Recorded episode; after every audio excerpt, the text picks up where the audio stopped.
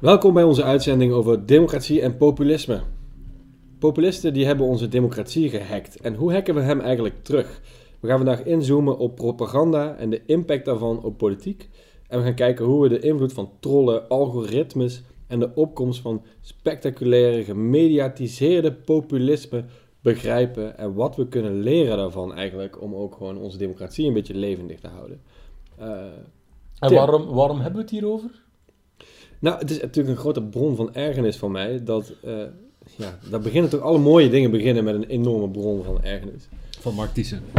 Ik, Ja, heb, ja, ja. ja. ik heb de afgelopen tien jaar zien gebeuren dat ik van, van lekkere rechtse houdegen ineens per ongeluk een beetje in het midden terecht ben gekomen. Terwijl ik helemaal niet veranderd ben. Dus ik denk nog steeds lekker rechts in mijn ogen over immigratie, over economie, over al die dingen.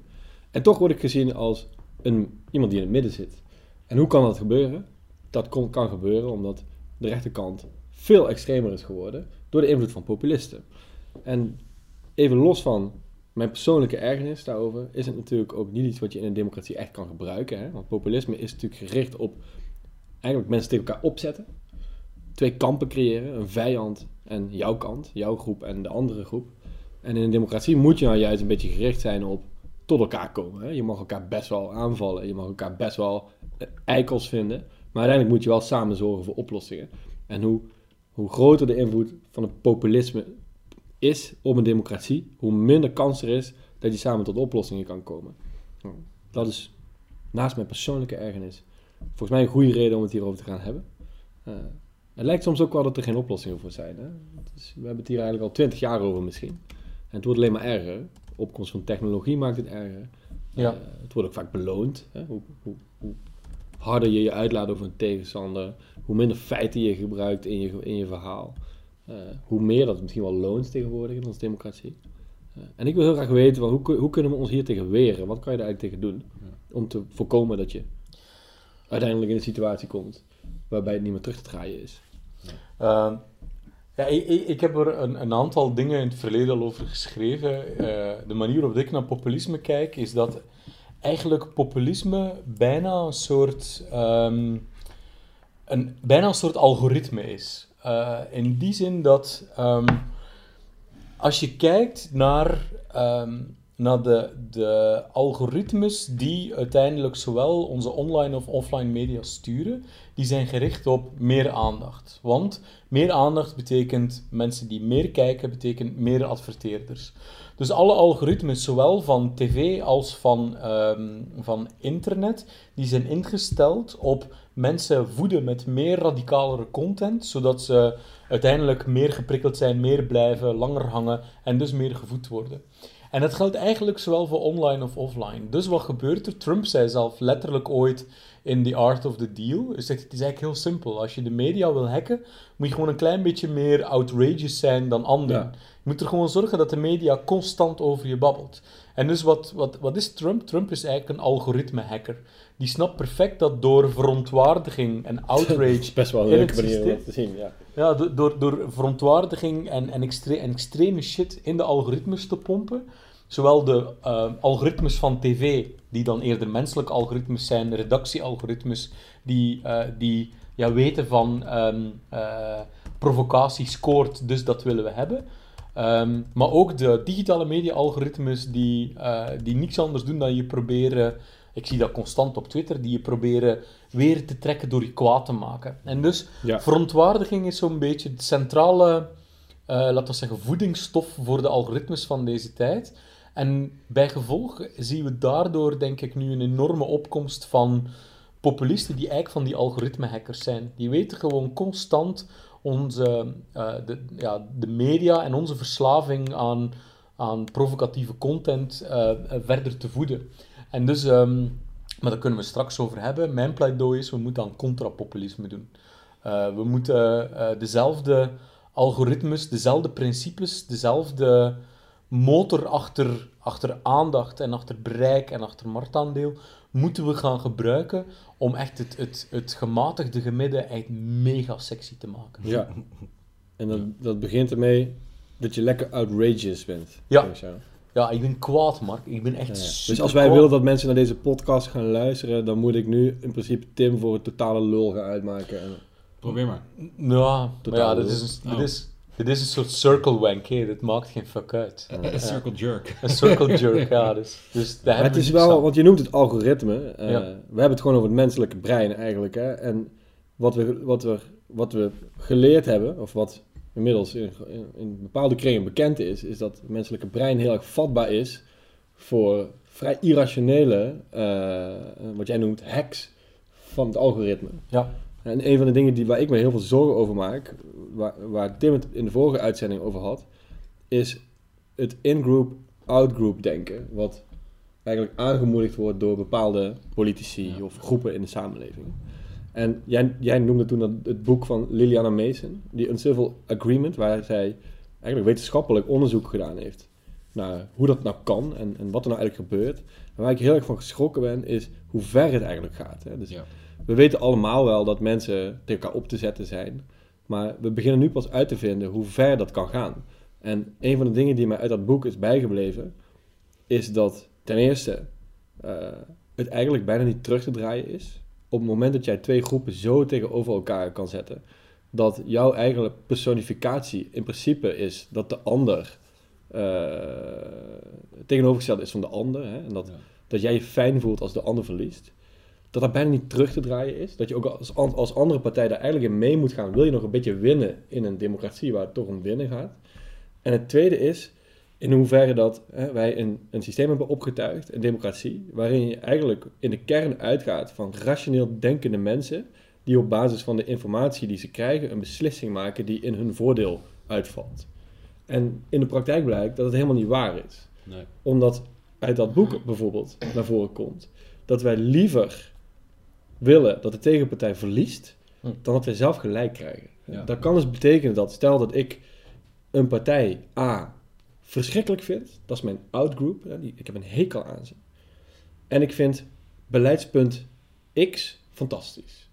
Maar partij A vindt beleidspunt X ook fantastisch. Dan heb ik liever dat beleidspunt X niet gebeurt, Ja. omdat partij A verliest, dan dat ik mijn zin zou krijgen op het beleidspunt. Ja. Dus het staat allemaal ten dienste, alles Ja. staat ten dienste van het verliezen van de tegenpartij en van het winnen van jou. En wat is nou de kern van een democratie waarin wij leven, in Nederland bijvoorbeeld? Is nou juist dat je met elkaar gaat kijken hoe je eruit kan komen. Hoe je, hoe je, hoe je samen tot oplossingen kan komen. In een, in een, eh, eh, eh, in een systeem waarin je nooit alleen kan regeren. Wat de kern is van, Ja, van nou, de eh, democratie precies. En dat dat is precies die stammenstrijd eh, waar we het ook in de vorige podcast over hadden, waartoe onze democratie eigenlijk steeds verder degenereert. En eh, jullie hadden het terecht over die algoritmes, daar zullen we zo meteen ook nog wel verder over doorpraten. Maar het, het fenomeen aan zich wat we eh, zien eh, steeds meer in onze democratie is natuurlijk niet zo nieuw als die algoritme. Bijvoorbeeld de, de oude Grieken, de uitvinders van eh, de democratie zoals we die eh, in zekere zin vandaag de dag nog kennen, die wisten bijvoorbeeld al heel goed wat eh, de vernielende kracht van demagogie was. Ja, Dus het is de- Grieks woord natuurlijk. Precies. Eh, Als je in de, in de oude Griekse democratieën, als je daar werd beschuldigd van demagogie, eh, demagogie, dat was het ergste wat kon gebeuren. En dat leidde tot verbanning. Omdat ze wisten op het moment dat iemand inspeelt Ja. op ons sentiment om ons tegen elkaar op te zetten, Ja, misbruik maakt van hoe wij gewired ja zijn dat eigenlijk. is fantastisch. dan werd je eruit gezet. Dus, en zij zullen dat waarschijnlijk ook door schade en schande hebben geleerd. Dus in zekere zin, en Mark, jij bent historicus, dus eh, de geschiedenis herhaalt zichzelf wat dat betreft misschien ook voor een deel. En ik vind het, kijk, ons doel is, die, is de nieuwe vrije eeuw. En daarvoor is nodig dat we eh, op een rationelere manier besluiten nemen over, politieke besluiten nemen over al die grote thema's die ons... eh, Ik, ik, Die ik probeer altijd te zeggen op een minder irrationele manier. Oké. Nou, la- ik hou van bescheidenheid, dus laten we het minder in- irrationeel noemen. Ehm, ik, ik heb een tijdje terug een eh, interview zitten kijken met Lloyd Blankfein. En dat is de voormalig CEO van Goldman Sachs. Ja, ja, ja. En die doet ook nog wel eens een uitspraak over de Amerikaanse politiek daar. En ehm, hij bracht me weer tot dat inzicht. Want wat hij zei van, we hebben het maar over populisme. En in de Amerikaanse context gaat het natuurlijk over Trump en een deel van de Republikeinse Partij. Maar we zijn al voorbij het punt eh, dat dit populisme is overgegaan in demagogie. Ehm, want populisme is ook wel echt iets anders dan demagogie. Wat is het het, verschil het is nog een stap verder. Nou, kijk, in mijn hoofd heb je een bepaalde schaal. Het ideaal is dat eh, verstandige mensen eh, proberen er samen uit te komen. Op een zoveel mogelijk rationele manier. Dus eigenlijk gewoon de, de ideale coöperatieve democratie. Waarin je dus met elkaar praat over wat is er aan de hand, wat is er voor nodig en hoe zorgen we dat ieders belang daar zo goed mogelijk in gewaarborgd is. Ehm, een stap slechter is een partijdemocratie. Omdat je daarin een laag over die eigenlijk meest integere afweging heen krijgt. Namelijk eh, een conflict tussen politieke partijen. En die hebben eigen belangen en dat vertroebelt de besluitvorming. Want die partijen hebben binnen no time als doel zichzelf in stand te houden en Ja, succesvol te zijn. En dat vertroebelt dus de besluitvorming. Nog een stap slechter is populisme. Want daar gaan partijen uit naam van die concurrentiestrijd, of ten dienste van die concurrentiestrijd eigenlijk, de werkelijkheid anders voorspiegelen aan hun kiezers. Dat, dat is voor mij wel de essentie van populisme. Dat je ehm, eh, doet alsof eh, de werkelijkheid anders is dan die daadwerkelijk is. En hem zo aan je kiezers voorschotelt met als doel ze boos te maken. Ja. Dus volgende stap in de degeneratie naar demagogie is dat je dus bewust eh, actief delen van de samenleving tegen elkaar op, opzet en tegen elkaar uitspeelt. En ik denk dat we in een aantal westerse landen, eh, waarin eh, dus de mensen actief zijn die wij eigenlijk populisten nu noemen, dus je hebt het over Wilders, Trump, Le Pen, noem ze maar op, eh Jörg Haider, voormalig in eh, Oostenrijk, dat zijn demagogen. Die zetten delen van de samenleving echt actief tegen elkaar op. En wat ik interessant vind is van, dus we zijn al in die degeneratie een paar stappen verder eigenlijk dan wa- waar je zou moeten zijn. En zeker, want wij willen natuurlijk eigenlijk in, de, in die kern zijn, dus waar je rationeel op consensus gericht Ja, ja. een zuivere afweging probeert te maken. En hoe komen we daar weer stap voor stap in terug? En ik, we moeten het zo zeker hebben over contrapopulisme en algoritme. Maar wat ik ook interessant vind is welke eh, verandering kun je eigenlijk doen in het systeem waarbinnen die Ja. politieke strijd plaatsvindt. Om het stabieler te maken, of Oh ja, minder om- vatbaar te ja, maken. om ander gedrag uit te lokken. Dus wat kun je doen om daarbinnen mensen ehm, misschien zich eerder bewust te laten zijn van de manier waarop ze worden bespeeld. Eh, omdat je ze door de manier waarop dat systeem is ingericht eigenlijk dwingt langer over hun beslissing na te denken. Of in ieder geval vanuit een ander perspectief ernaar te kijken. En ik zat te denken, en ik wil hem gewoon eens even bij jullie opgooien. Wat zou er gebeuren als je eh, de kiestermijn, of de, eigenlijk de, de kamerduur, de kamertermijn zoals we dat nu hebben, dat is vier jaar. Dus elke vier jaar heb je in principe verkiezingen en een nieuwe regering. Wat zou er gebeuren als we van die vier jaar tien jaar maken? Kijk, als vier jaar, en in de praktijk is het natuurlijk vaak korter, omdat kabinetten vallen en je hebt tussentijds verkiezingen. Dus we zijn er ook aan gewend. Die verkiezingen volgen elkaar vrij snel op. Ja. Wat zou er gebeuren als je ze weet van ik zit aan mijn keus de komende tien jaar vast? Ja. Wat zou dat veranderen in de manier waarop mensen eh, politici beoordelen en ook in hoe kritisch ze eh, zullen willen zijn op wat hen door die politici wordt voorgespiegeld? Ja. En ik vind overigens daarnaast, en dan eh, ben ik heel benieuwd wat jullie ervan denken. Daarnaast denk ik ook dat het een aantal andere grote voordelen heeft, omdat ook de wel-integere politici, die je gelukkig nu natuurlijk ook nog in ons systeem hebt, eh, toch ook door in zo'n systeem eh, in staat zult stellen om ook wat strategischer te werk te gaan. Zij zullen ook minder op korte termijn hoeven scoren in media. ehm, en bezig hoeven zijn met klaarmaken vast voor de volgende verkiezingen. Dus je, je legt de horizon verder. Ik denk dus dat het ook voor beleid ehm, en, en de totstandkoming daarvan misschien wel eens een heel gezond zou kunnen zijn. Maar wat zijn de onvoorziene effecten hiervan? Nou, dat voelen we natuurlijk dat- allemaal wel aankomen. Dat is een goede vraag. Eh, zeker. Dus je systeem wordt misschien wat minder responsief voor Ik voel, veranderingen die tussentijds shock. ik voel een mentaal model van second order thinking. Ja, ja, ja, precies. Ja. Mentale model. Second order thinking betekent dat je, eh, dat is een mentaal model hè, natuurlijk. Mhm. Dat betekent dat eh, eigenlijk alles wat een beslissing vereist, dat je nadenkt over wat de tweede set gevolgen van die beslissing gaat zijn. Dus in dit geval word je super enthousiast van jouw idee. Nou ja, dat, Eh. dat, dat, ben, ik blij te horen, maar dat... Nou ja, er zit gewoon een kern van, van eh, er zit iets heel interessants in wat misschien ook wel goed kan werken. Dus ik, daar zou je je zo achter kunnen scharen. Vervolgens moet je eigenlijk stoppen met, met, eh, met enthousiast zijn en even denken, oké, wat zijn nou de onvoorziene gevolgen? Of de, wat is de tweede golf Ja. van gevolgen die over je heen kan komen? Eh, en dat is bijvoorbeeld, eh, dat inderdaad wat je zelf al aangeeft, je, bent, je systeem is minder eh, ingericht op het verwerken van veranderingen die in die tien jaar in de samenleving of in de economie of wat dan ook optreden. Want de mensen hebben geen Ja. kans meer om zich daarover uit te spreken. Ja. Dus dat kan ineens, wat je natuurlijk nu al ziet, met Ja. periodes van vier jaar, Ja. dat er enorme ontwikkelingen aan de politiek eigenlijk voorbij gaan. Ja. De multiculturele samenleving debat dat we nu al twintig jaar voeren, wat daarvoor eigenlijk al twintig jaar leefde, wat niet gevoerd werd. Ja. Eh, klimaat.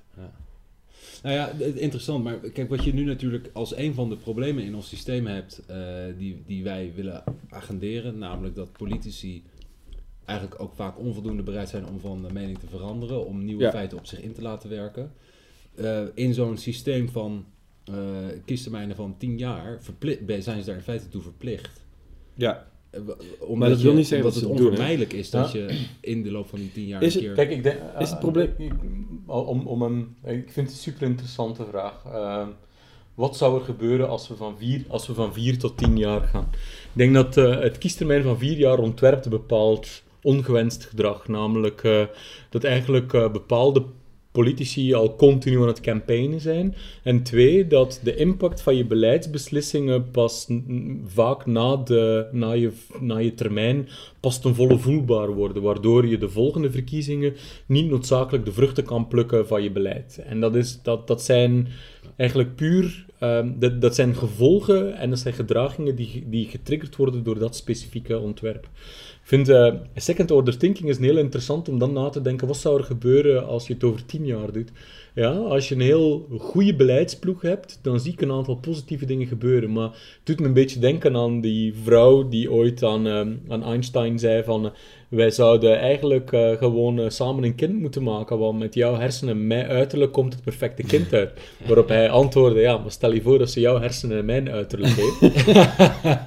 en ik denk met die tien jaar termijn is ook hetzelfde. Stel je voor dat je tien jaar aan Trump vasthangt, dan heeft hij voldoende tijd om alles te ontmantelen wat uiteindelijk eh, de checks en balances zijn die een democratie overeind houden. Maar oké, laten we de mentale modellen er gewoon bij halen. Hè? Want je hebt er nog één die hier interessant is. Eh, en dat is de, de, de eerste principes. Het, het mental model, mentale model van de first principles. En dat betekent dat je alles moet eigenlijk terugredeneren naar de kern van het probleem. Mhm. Wat blijft er over als je alle overbodige dingen weghaalt? Hè? En eigenlijk waar we het over hebben is... Hoe maken mensen keuzes? En jouw aanname is dat mensen eh, meer overwogen keuze- keuzes maken... naarmate de effecten langer duren voor ze. Ik betwijfel of dat zo is. Ja, dus dus eh, eh, dat- zou namelijk betekenen dat ik mega rationeel een huis zou uitkiezen. Omdat ik daar 20 jaar blijf wonen. En omdat het om heel veel geld gaat. Maar dat doe ik niet. Ik loop namelijk een huis in en ik weet meteen of ik het wel of niet koop. Nou, dat is- ongeacht. maar dat is niet helemaal waar. Maar, maar even, door, even doordenkend. Ja. Want ik, ik vind het namelijk wel interessant. Hè? En wat nou als je het niet, mensen niet op één moment laat kiezen voor tien jaar? Maar wat nou als we ze op vier mo- momenten in een jaar een keuze zouden laten maken, die tien jaar geldt? En je telt uiteindelijk het resultaat van alle vier de keuzes van alle mensen die stemmen op. Dat betekent dat ik misschien eh, in februari wakker word en ik denk, ik ga VVD stemmen, want ik, eh, ik heb gewoon, ik, weet niet, voelt gewoon zo. En vier maanden later denk ik misschien, nou nee, ik, voel me, ik wil gewoon FVD stemmen, want eh, dat, het krijgt allemaal evenveel gewicht. En dat verdelen we over, de, over het jaar. Vier keer in een jaar mag je stemmen. En aan het einde van het jaar kijken, wat hebben alle mensen gestemd op al die momenten. Je bent dus minder gevoelig voor wat mensen op één moment denken. Nee, maar ja, daardoor ga je nog meer continu campaigning krijgen. In één jaar. Verschillende impulsmomenten. In één jaar. Ja, niet meer. wat, wat het gaat ontwerpen is excessief campagnegedrag, omdat je weet dat mensen meerdere... En op alle vier van die momenten gaan mensen heel impulsieve keuzes maken. Ja. Ik ben even de VVD helemaal zat, want die Rutte heeft dit gezegd. Maar is het niet zo dat je juist, zeg maar, doordat je er meer, meer van dat soort momenten creëert, dat je Nee. de, eh, hoe zwaar die impulsieve keuze op één moment weegt, minder doorslaggevend is dan als je bij dat ene moment laat. Nee, vier keer shit blijft shit. Ja, Ja. Jammer. ja, ja. Echt ik- jammer. ja, goede poging, maar, maar nee, ik, ik, ik geloof hem. Ik geloof hem niet. Maar, Maar, jouw uitgangspunt was, was een andere vraag. Hè? Ehm, en ik had hem moeten opschrijven. Jouw uitgangspunt was... ehm, wat, wat zouden manieren kunnen zijn Ja. om uiteindelijk die, die demagogie het, het hoofd te bieden? Eh, zodat een, een maatschappij of, of een, een, een democratie niet, niet afglijdt. En ik denk dat wij hebben allebei hetzelfde boek gelezen, is eh, How Democracies Die. ja. hoe dat een democratie niet uiteindelijk stapje voor stapje afglijdt naar een autocratie. En dat is heel Ja, fascinerend in dat, Dat boek. is echt, als je één boek moet lezen hierover, dan is het dat boek. Ja. En dat van Liliana Mason. Ja, Ik vind het echt angstaanjagend. ja, hoe dat, dat eigenlijk overal, zodat telkens die klei- in kleine stapjes de systemen die autocratie tegenhouden, stapje voor stapje ontmanteld worden. Ja. En ik denk dat, dat er maar één remedie is. Ah, ik- misschien zijn er een paar, maar ik denk dat er maar één remedie is. En dat is uiteindelijk ook wel. ehm, wij, wij, ik denk dat we gaan moeten. Daarom verwijs ik naar contrapopulisme. Ik denk dat we ook het eh, minder. ehm, minder. Wacht, ik probeer mijn woorden te vinden. Ik denk Die dat we zijn minder. minder minder. is dat je contrapopulisme? Ja. We, zijn, we, zijn, we hebben heel veel schroom om uiteindelijk oplichterij eh, aan te kaarten, omdat we zogezegd nette mensen zijn. Ja. Maar een van mijn menta- mentale Moet je dan net zo modellen... smerig worden? Maar- wacht, wacht. Eh, eh, nee. Maar je moet het wel durven, durven gewoon aankaarten. Kijk, een van mijn mentale modellen waarmee dat ik door mijn leven navigeer, is dat als ik jou betrap dat je een asshole bent tegen bijvoorbeeld iemand in de bar, maar je in mijn gezicht ben je heel vriendelijk, Ja. omdat, je, ehm, eh, omdat, omdat je met mij professioneel te maken hebt, dan, dan is het voor mij ook heel duidelijk dat je gewoon een asshole bent. Want dan Ja. ben je iemand met twee gezichten, dan kan ik niet een vertrouwensrelatie met Ja. je opbouwen. En dat geldt eigenlijk voor mij ook met politiek. Is van, eh, ik verwacht van mijn politieke leiders dat ze, dat ze gewoon geen oplichters zijn. En ik zie zoveel gewoon oplichterij die, die heel duidelijk ehm, gespeelde oplichterij is. Als ik nu ook denk aan de manier waarop dat, dat een, een, ehm, een Baudet de ene na de andere flagrante leugen over klimaat eh, verspreidt. Puur en alleen omdat, om, om, omdat hij daar heel berekend electoraal mee wil scoren als het tegenpartijgeluid. Ehm, dan, dan is dat voor mij een simpel criterium. Als jij door middel van oplichterij en, op, en, en het opjutten van mensen eh, probeert je doelen te bereiken, dan kan ik een shortcut nemen dat jij een volstrekt onbetrouwbaar iemand bent. Ja. En ik vermoed dat we het over die as ook meer moeten gaan proberen te... Ja, dat dat vind ik interessant. Maar, maar de vraag is natuurlijk van... ehm, het ongewenste gedrag hè, vanuit ons perspectief is dat mensen... Is, is niet dat er een Baudet is... Maar is dat mensen op iemand als Baudet stemmen. Ja, en bijvoorbeeld Wilders. Eens. En de vraag is, waarom eh, doen mensen dat? En natuurlijk, voor een deel zijn er gewoon eh, legitieme, eh, weet je wel, ergernissen, zorgen over de richting van het land, over bepaalde problemen, migratie, nou, noem maar op. Maar, maar dat, Maar- is, dat is beleid. Ja, oké, maar, maar een deel is ook dat een stem op zo'n partij functioneert, het doel voor hen dient van uitlaatklep van woede. En dat kan in een systeem waarin je vrij snel weer een kans eventueel krijgt om een andere keus te maken. En mijn idee is ehm, dat als je, een ander systeem, als, je als je binnen een ander systeem functioneert, waarin je dus minder snel weer een kans hebt om je vorige keus te corrigeren, Ja. en waarin die keus ook niet alleen als functie kan hebben om eh, even de goede mensen boos te maken, zoals een, Amerika als- zoals een goede vriend van mij die nogal Trump-fan is, eh, dat altijd noemt. Ja, hij maakt wel de goede mensen boos, zegt hij altijd. Ja, ja, ja, ja. En, maar als je, als je Liberal tears. ja, maar als je, als je beseft van ja, deze keus eh, heeft niet alleen als functie dat hij de goede mensen boos maakt, maar ik zit er ook echt voor tien jaar aan vast en dat heeft grote consequenties voor mijn persoonlijk leven, dan Ja. Ontlok je misschien een andere, Ja. Nu, je ander dit, be- besliskader. nu je dit zo zegt, ben ik eigenlijk... Ik vond het best wel een sympathiek idee. Nu je, nu je dit zo zegt, denk ik dat is echt een heel slecht idee.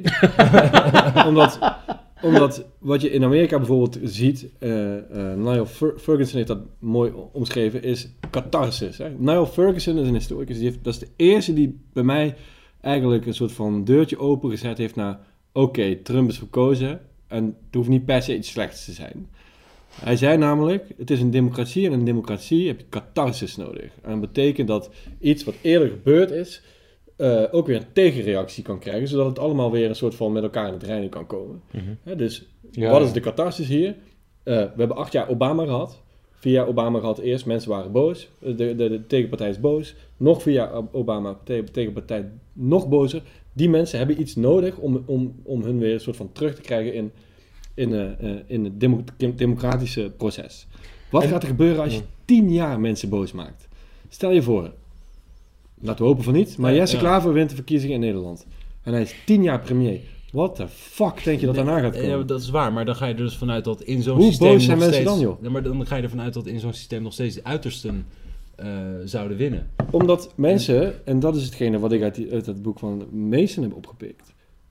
De allersterkste kracht misschien wel in, in hoe wij politiek denken, is die in-group, out-group discussie.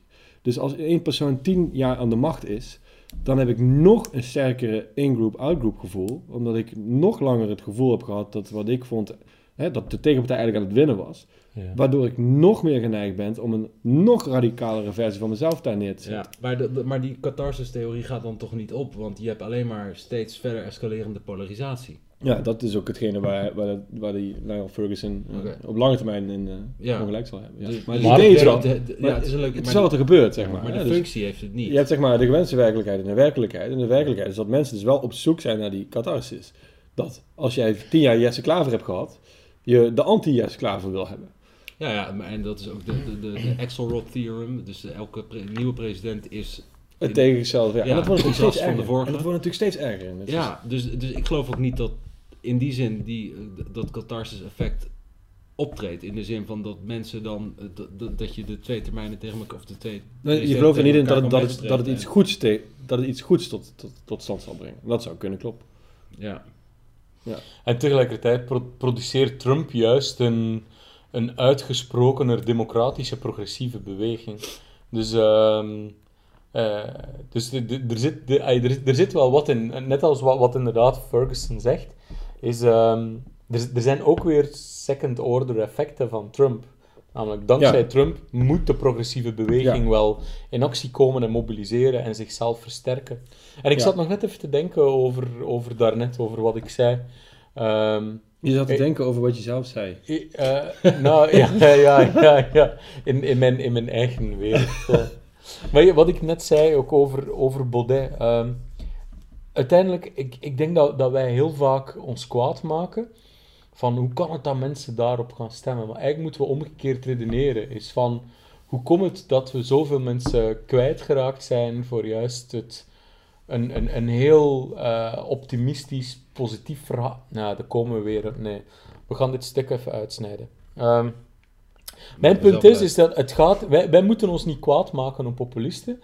We moeten ons eigenlijk kwaad maken dat we eh, zelf geen wervend verhaal meer hebben. Ik, ik had het daar... Ik, ik bedacht me dat deze week over. Ik zag dat het lidmaatschap van Forum voor Democratie... Ze zijn nu qua lidmaatschap de grootste partij Ja. in Nederland. En ik ben al drie jaar VVD-lid.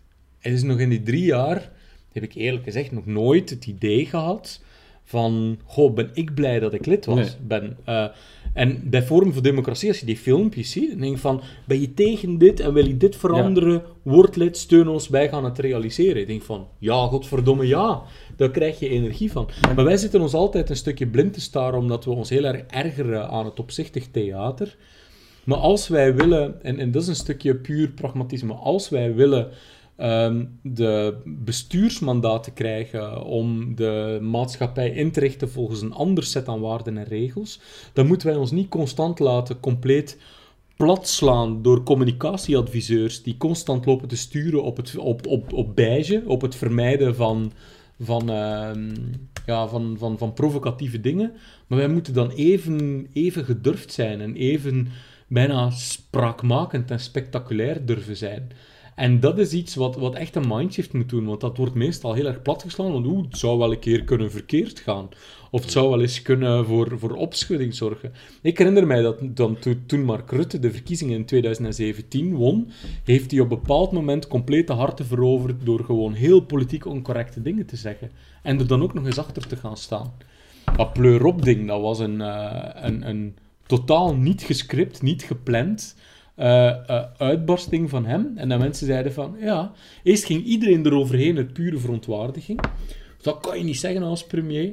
En wat hij had, letterlijk had gezegd is van, als jij vindt dat wij moeten oppleuren, wel pleur dan zelf op, democratie is geen cafetaria-model. En eh, dat, natuurlijk is dat tweede gedeelte van de zin weggelaten, want de, sc- de scream pleur op, Ja. die had veel, veel, veel meer spektakelwaarde en dat voedde de verontwaardigingsalgoritmes. Maar, ehm, ma- ma- maar ineens dachten mensen van, ja, ja, hij zegt tenminste waar het op staat. Hij durft zeggen wat, wat, wat en dat is zo'n typisch zo'n eh, zo'n populistische troop, wat een taboe is wat niet mag gezegd worden. Ja, ja, ja. Hij zegt dat tenminste. Ja, ja, ja, ja. En ik denk dat, dat wij eh, enorm tekortschieten in, in... Ik denk iets wat, wat we in aanleiding van die podcast over gehad hebben, in storytelling. We zijn Ja, de- de geen de- verhaalvertellers. De verhalen van... eh, Ik ben jaloers Harari op, op het, op het vert- verhaalvertellend vermogen van extreem rechts. ja, nou, zij, zijn, zij geven hoop, hè? Ja. Ja, jij noemt het extreem rechts, dat is natuurlijk al een statement. Maar, zeg maar de Baudets en de, de Wilders van de wereld, maar ook de Boris Johnsons en de Trumps, geven heel veel hoop aan hun achterban. En ik denk dat dat iets is wat wij echt over het hoofd zien. Want wij, zijn, wij zien alleen maar de angst. En angst is een middel voor hun en dat is duidelijk. Ik bedoel, ze, ze gebruiken angst om een tegenstelling te creëren tussen hun groep en de andere groep. Mhm. Maar de uiteindelijke mobilisatie is altijd hoop. Het is altijd hoop. Het is, Nou ja. We're gonna take back control. Ja. We're going to make America great again. Het enige wat je hoeft te doen is voor mij en ja. tegen die anderen zijn. Maar, maar toch is dat ook wat bijvoorbeeld Rutte doet. En je- Rutte gaat altijd uit van een optimisme, van uit een gevoel van, joh, eh, het komt gewoon goed, weet je wel. Het is niet dat hij in die zin eh, Maar Misschien is het wel... negatief is of wat dan ook. Dus de, dus de vraag is dan misschien meer specifiek van, wat voor soort, zeg maar, wat ontbreekt er eigenlijk in, de, in die hoop waarvan Rutte gewoon als persoon de belichaming is? Maar wat, wat moeten we dan beter, beter leren schetsen? Of wat, wat voor verhaal zou dat dan moeten zijn? Maar er is een verschil tussen, ik dat is een goede vraag, er is een verschil tussen een verhaal over hoop en het komt wel goed, versus dat mensen zich willen herkend voelen in, wat, in hun problemen, in wat ze voelen, in de onzekerheid en de bedreiging die hen, die hen bezighoudt.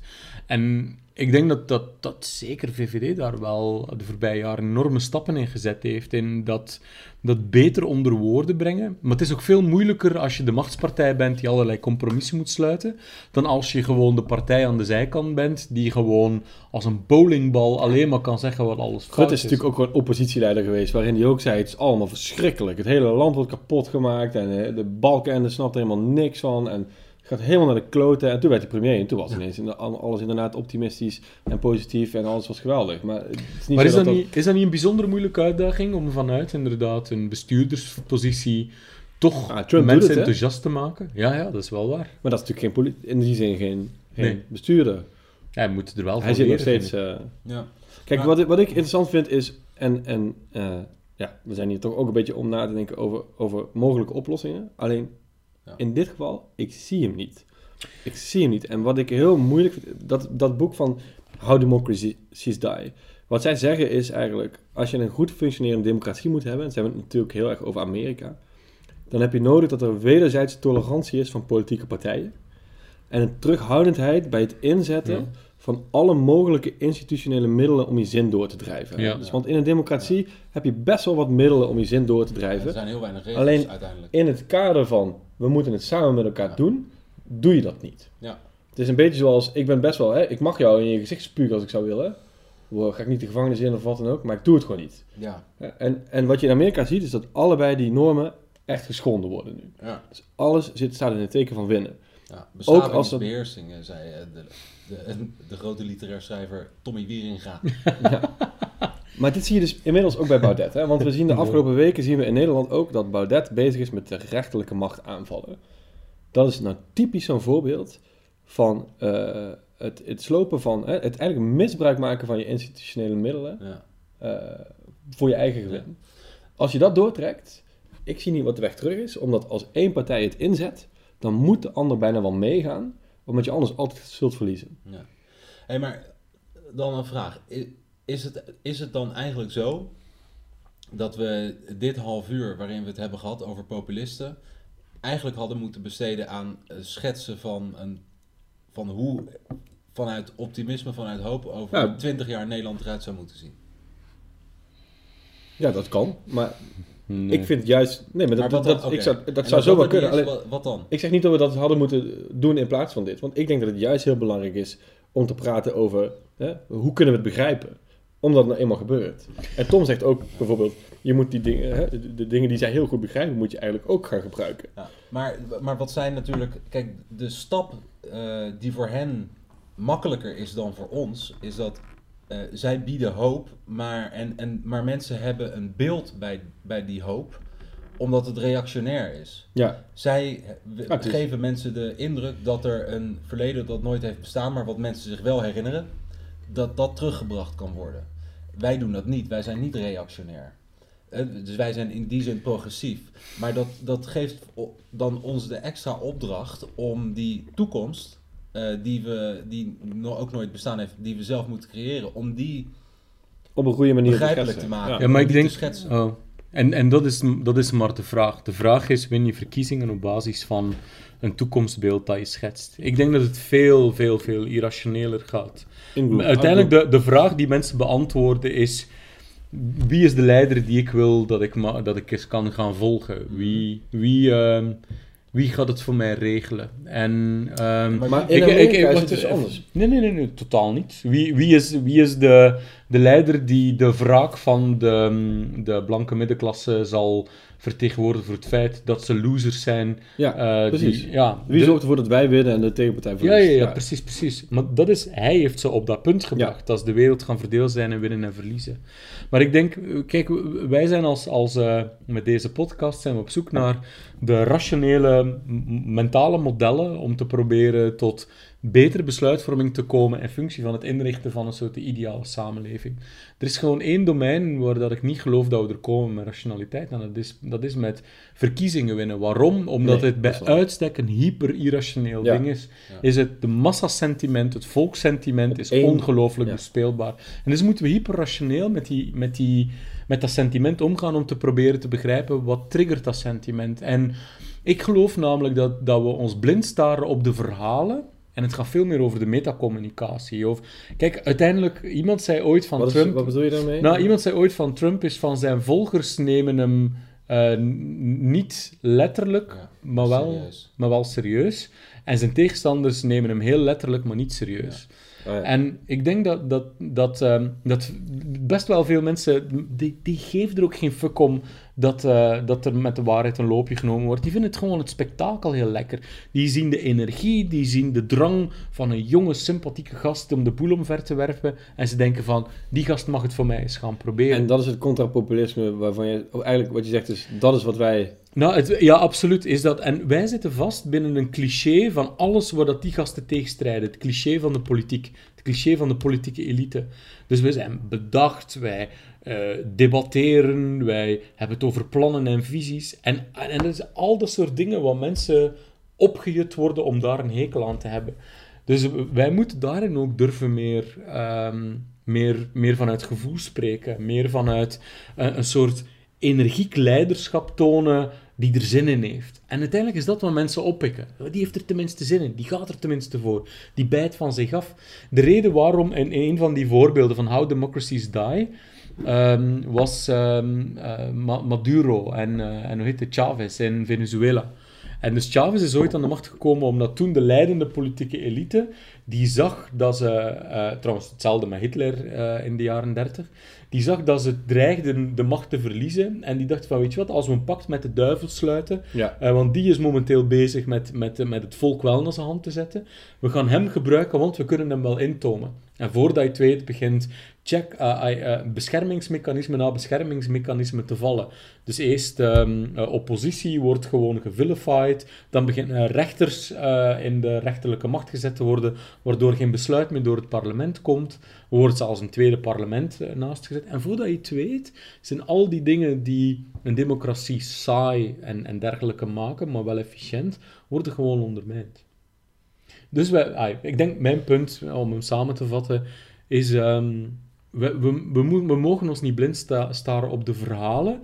We moeten leren van de vorm. Trump is een en al vorm. Ja. Is mobiliseren, enthousiasmeren, strijd voeren. En wij moeten die strijdlust van de massa moeten we proberen te kanaliseren in functie van iets, iets goeds. Hmm. Maar is het, maar wat er, eh, ik bedoel, ik ken ook eh, een, een deel van de literatuur vanuit gedragswetenschap over de irrationaliteit van mensen en hoe wij allemaal in het algemeen tot besluiten komen. Maar wat me toch nog niet, wat me toch nog niet helemaal loslaat, is het idee dat een deel van de aantrekkingskracht van Trump is dat hij dat zijn kiezers ervan overtuigd zijn eh, dat hij ze eh, een deel van een verleden dat ze beter beviel dan het heden terug gaat geven.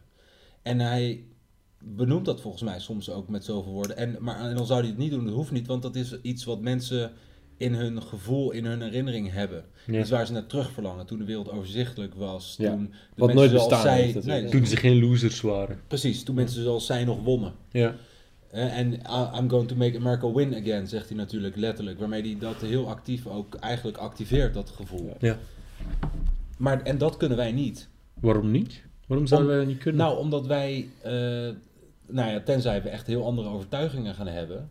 Maar ik bedoel, wij, wij willen toch als liberalen niet terugverlangen naar een bepaald verleden dat nooit bestaan heeft. Maar er er is op zich niks mis mee met een soort collectieve fantasie van een idyllisch verleden. Uiteindelijk, ehm, uit- uiteindelijk met, die, met dat idyllisch verleden proberen ze eigenlijk ook een soort toekomst te schetsen van Ja. eh, verbondenheid, community. En je vindt altijd wel wat hè, in het verleden waar je natuurlijk... eh, Maar wij willen, We willen- wij willen met klimaatverandering eh, willen we wat aan doen. We willen Ja. een gezonde, diverse samenleving Ja. hebben.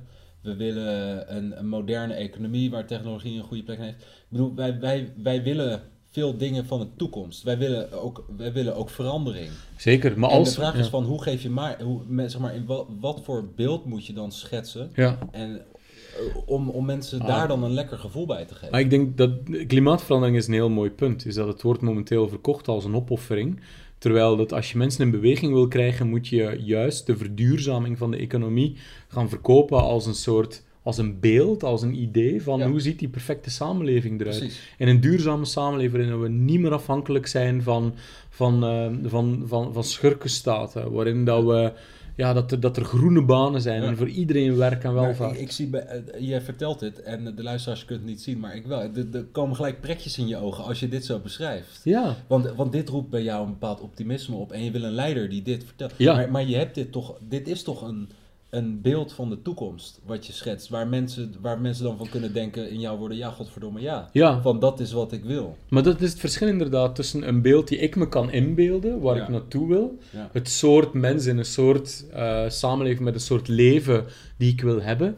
Dat is iets helemaal anders dan een abstracter idee over een waar een samenleving naartoe moet. Nee, tuurlijk. Maar het gaat dus om dat beeldend maken. Want- Ja, ja, en hij absoluut. hoeft dat, zij hoeven dat niet. Nee, Want dat beeld hebben mensen al. Ja. Dat is die fantasie over het verleden. Ja. Wij moeten een fantasie over de toekomst en die is moeilijker. Juist, ja. Ja. En, en, en dat is de opdracht die we hebben. Hoe ziet dan die, hoe ziet onze fantasie van de toekomst er dan uit? En dat doen we niet, weet je wel. We, we hebben het over beleid en dat soort dingen. En, en moet, is dat het? Dat wij liberalen meer vanuit die fantasie over de toekomst moeten durven Maar, maar noem mij dan eens één verkiezingscampagne die gewonnen heeft met een verhaal, met een, met een eh, puur positief verhaal over de toekomst. Want die, het bestaat niet. Dat is nooit gebeurd. Obama? Nee, dat was, een verha- dat was over verandering. Dat was over alles wat kut was. Dat ging over, over het, was, het, is, het is afgelopen acht jaar verschrikkelijk geweest en het moet anders. En dat was helemaal niet een eigen verhaal over optimisme. Dat gebruikte hij, dat woord hoop, net zoals Cummings dat woord gebruikt. eh, eh, let's take back control. En een hoopboodschap is in die Brexit-campagne. Maar het zijn er, in de kern zijn dat geen... Ik, vind dat ik vond Obama geen eh, optimistisch verhaal over de toekomst. Hij gaf een optimistische conclusie aan een heel negatief verhaal over... Ja, was dat? Dat weet ik eigenlijk niet meer. Het was een tegenbeweging Yes, tegen Bush. can was het. Ja. Het was, het was juist toch heel positief. Maar toch afzetten tegen juist dat Nee, hele- dat was echt een verhaal Bush. over wij kunnen een, een maatschappij worden Ja. die, eh, die met elkaar wel eh, de toekomst kan creëren, waarin dat zwart en wit met elkaar samenwerken. Ja, zijn Philadelphia speech, of waar was dat? Eh, Toen, er is toen een heel gedoe geweest rondom zijn eh, oma. Over die racisme kant. Ja, ja, dat ja, echt, precies. En toen, hij, hij schetste inderdaad het beeld van een verbonden samenleving die Ja. eindelijk die raciale splijtswam eh, zou eh, Ja. overbruggen. Ja, nee, dat klopt. Dat was, dat was eh, je hebt eigenlijk wel gelijk. Obama. ja. Ik krijg helemaal kippenvel. Ja. Het is echt- Mark Het is de is eerste keer, voor de record. het is gewoon de eerste keer dat ik een keertje iemand gelijk moet geven. Hey, maar ik vind, ik, vind- dit is een bijzonder moment. Ja, laten we even, ja, want- laten we hier even stilstaan. ja. Met z'n allen. Maar dat past ook wel een beetje bij mijn eigen conclusie van, eh, van deze aflevering. Ik merk dat jullie al, al denken in oplossingen. En ik ben echt heel pessimistisch hierover. En ook eh, een beetje cynisch eigenlijk. Eh, in wat ik zie gebeuren, dat, dat de tactieken waarvan we nu weten dat ze succesvol kunnen zijn in het bepalen van iemands stem. Ja.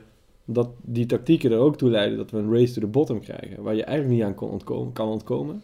En ik zoek echt naar die oplossingen. En, en ik, ik kom niet verder dan iedereen moet gewoon weer normaal met elkaar omgaan. maar, dat, maar dat- maar dat gaat niet Iedereen gebeuren. fucking normaal Maar dat gaat niet gebeuren, want het is, het is. Ja, iemand bedenkt gewoon, iemand vindt gewoon iets om vals te spelen. En als jij niet ook vals speelt, ga je gewoon verliezen. Ja, nou, la- laten we het eerst eh, op onze manier proberen. Ja, maar ik denk dat, dat de essentie ook van deze podcast is dat wij geloven in dat de toekomst maakbaar is. Eh, wij zien eigenlijk het ontwerpen van de perfecte samenleving als niks anders dan een designopdracht, een ontwerpopdracht. En, ehm, Rutger en Brechtman zou het kunnen zeggen. jouw, jouw eh, grote idool. Mijn grote, grote inspiratie, Ja. Rutger Brechtman. Ehm, nou ja, ja, een ander onderwerp. Maar, ehm, maar ik denk dat, dat we. ehm, dat, dat, dat we misschien het antwoord nog niet hebben, maar ik vind wel dat we ergens wel de verantwoordelijkheid hebben om te proberen onze, onze denkkracht te gebruiken van wat kan dan wel zo'n verhaal zijn. Ja, fantasie. Ja, inderdaad. En politiek is uiteindelijk, we zien dat, en dat moeten we bewonderen bij de populisten, is de verbeeldingskracht die ze hebben. Ja, dat is, Ja. dat is waar. En dat is het, hè. Kijk, leiderschap, dat is natuurlijk iets wat zich niet alleen in de context van politiek eh, manifesteert en van belang is. Maar dat, dat heb je ook in een, in een gezin en in een bedrijf en in Ja. elke orga- andere organisatie. En een, een leider is, een echte leider is uiteindelijk degene, natuurlijk niet per se die iedereen disciplineert in de organisatie, maar die zich een betere versie van het gezin of de toekomst morgen kan voorstellen. Ja, En die mensen daarvoor weet mee te krijgen. ja, ja, ja. ja. ja. En, en dus de essentie van leiderschap is misschien juist ook inderdaad wel die verbeeldingskracht. Ja. Dat je noemt. Fantasie hebben. ja. Dat mensen denken van, ja, godverdomme, ja. Juist. Dus liberalisme moet misschien fantasierijker worden. Kijk, dus we hebben al, we, we hebben al liberalisme moet geil worden, Kijk. liberalisme moet rationeler worden. En nu de conclusie van onze derde aflevering is, liberalisme moet Fantasierijker. fantasierijker worden. Ik vind het woord verbeeldingskracht ook wel heel mooi. Ik, eh, ik, ik denk dat we een patroon zien. Bij elke aflevering Nu gaan we al? eindigen met, ja, drie is een patroon. Ja. Twee is toeval, drie is een patroon. Laten we hopen dat andere mensen dat ook zien. Ja. Ja. Dankjewel voor het luisteren weer. Ik geef geen fok erom wat anderen hiervan Waarom heb je altijd die leuke zin om mee af te sluiten? Wij willen ook wel een keertje... eh, Ja, ja, dus knip het weg. Ja. En zet er dan... En, en, en knip het weg. Oh ja, en wat zet was dan het? bij jou... Zo- Wat, wat zeg je nou altijd ja, met, over liberalisme? Geil. Terug eh, maken. Het liberalisme moet terug geil worden. Het is weer een prachtig geregisseerde afsluiter dit.